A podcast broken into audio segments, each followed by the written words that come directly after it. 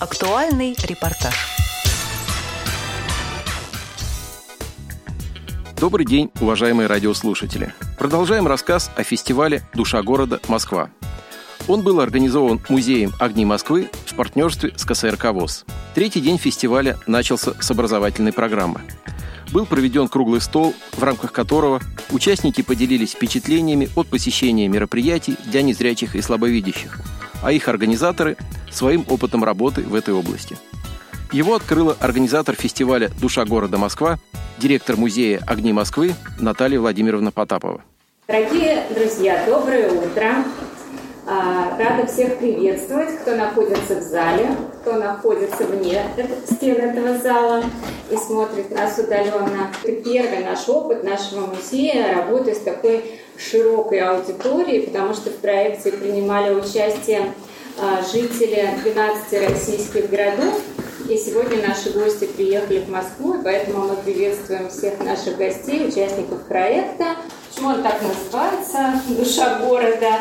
А, все уходит корнями в далекое прошлое, начало 20 века, когда а, просто был такой золотой век развития русской экскурсионной школы, а, и среди знаменитых экскурсионистов много, вообще большой вклад в развитие экскурсионного движения внес Николай Павлович Анциферов. У него есть книга «Душа Петербурга». В своей методике он считал, что у каждого города есть душа, и важно не показывать просто достопримечательности, да, это является гидизмом, если посмотреть направо, посмотреть налево, а все-таки раскрыть душу города. И еще он говорил о том, вот здесь у нас такая есть цитата, что каждый город, даже небольшой, даже на первый взгляд интересный, имеет свое лицо, свою душу. Составить описание города не очень сложно, а вот проникнуть в его суть дано далеко не всем.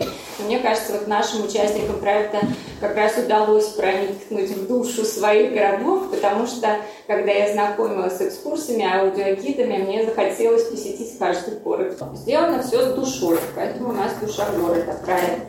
А, и меня сразу поразило, что, в принципе, слушали нас внимательно, потому что все аудиогиды были насыщены какими-то эмоциями, звуками, тифлокомментариями. То есть да, люди Э, являясь сами слабовидящими, они пытались сделать свою работу доступной для очень широкой аудитории. Но, кстати, это было очень полезно, потому что я не знаю, как выглядит вокзал Манжеро Суджинский. Теперь я его весь знаю, да, то есть я могу послушать и понимаю, какие окна, какие двери, какие стены, куда идти. Наталья Владимировна с любовью рассказала про экскурсии, созданные незрячими и слабовидящими участниками фестиваля. Кроме того, что можно было послушать аудиогиды, да, были э, экскурсии разработаны, которые наши участники проекта провели по городу. Была разработана экскурсия иностранцы в Москве. Ее проводил чилиец Нестор Угорь Кельме Альбарнос. Лариса Овцинова и Геннадий Карцев разработали прекрасную экскурсию «113-я любовь», которая сейчас переведена в формат квеста. Там вопросы нелегкие. Читайте Пушкина.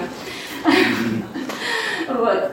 С детьми мы готовили экскурсию про акведук, но сейчас просто провели им в рамках фестиваля, да, КВС по акведуку. Там было пять команд из двух школ, которые между собой соревновались. А, Любовь провела экскурсию по Верхнему Уфалею для а, участников своей организации.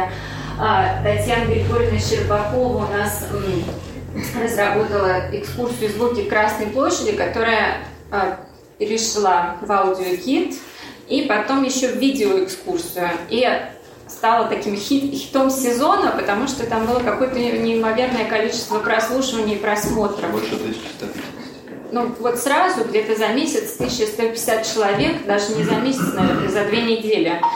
Настя тут присутствует со своей экскурсией, которая называется «У лица». Да, то есть жизнь, которая проходит у лица дома на улице Краснова. Вот. Но еще много замечательных маршрутов.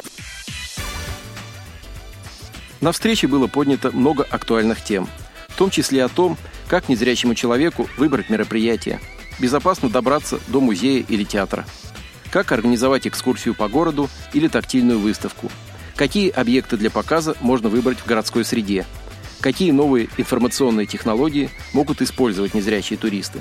Заведующий культурно-просветительским отделом Музея огней Москвы Сергей Свирский поделился с представителями других музеев методикой проведения экскурсий в музее для незрячих и слабовидящих посетителей. Надо сказать о том, что когда приходит группа, нужно прежде всего не только представиться, но и рассказать все-таки, где мы находимся, описать все, что видят вокруг, и специфика нашего музея такова, что мы, что мы находимся в здании 17 века, и у нас в экспозиции есть, например, открытая кирпичная кладка, которую э, посетители, которые входят в экспозицию слепые, могут осмотреть. То есть, когда мы входим, мы говорим, например, мы с вами можем осмотреть, ощутить толщину стен, попробовать обнять стену, которая у нас толщиной в метр.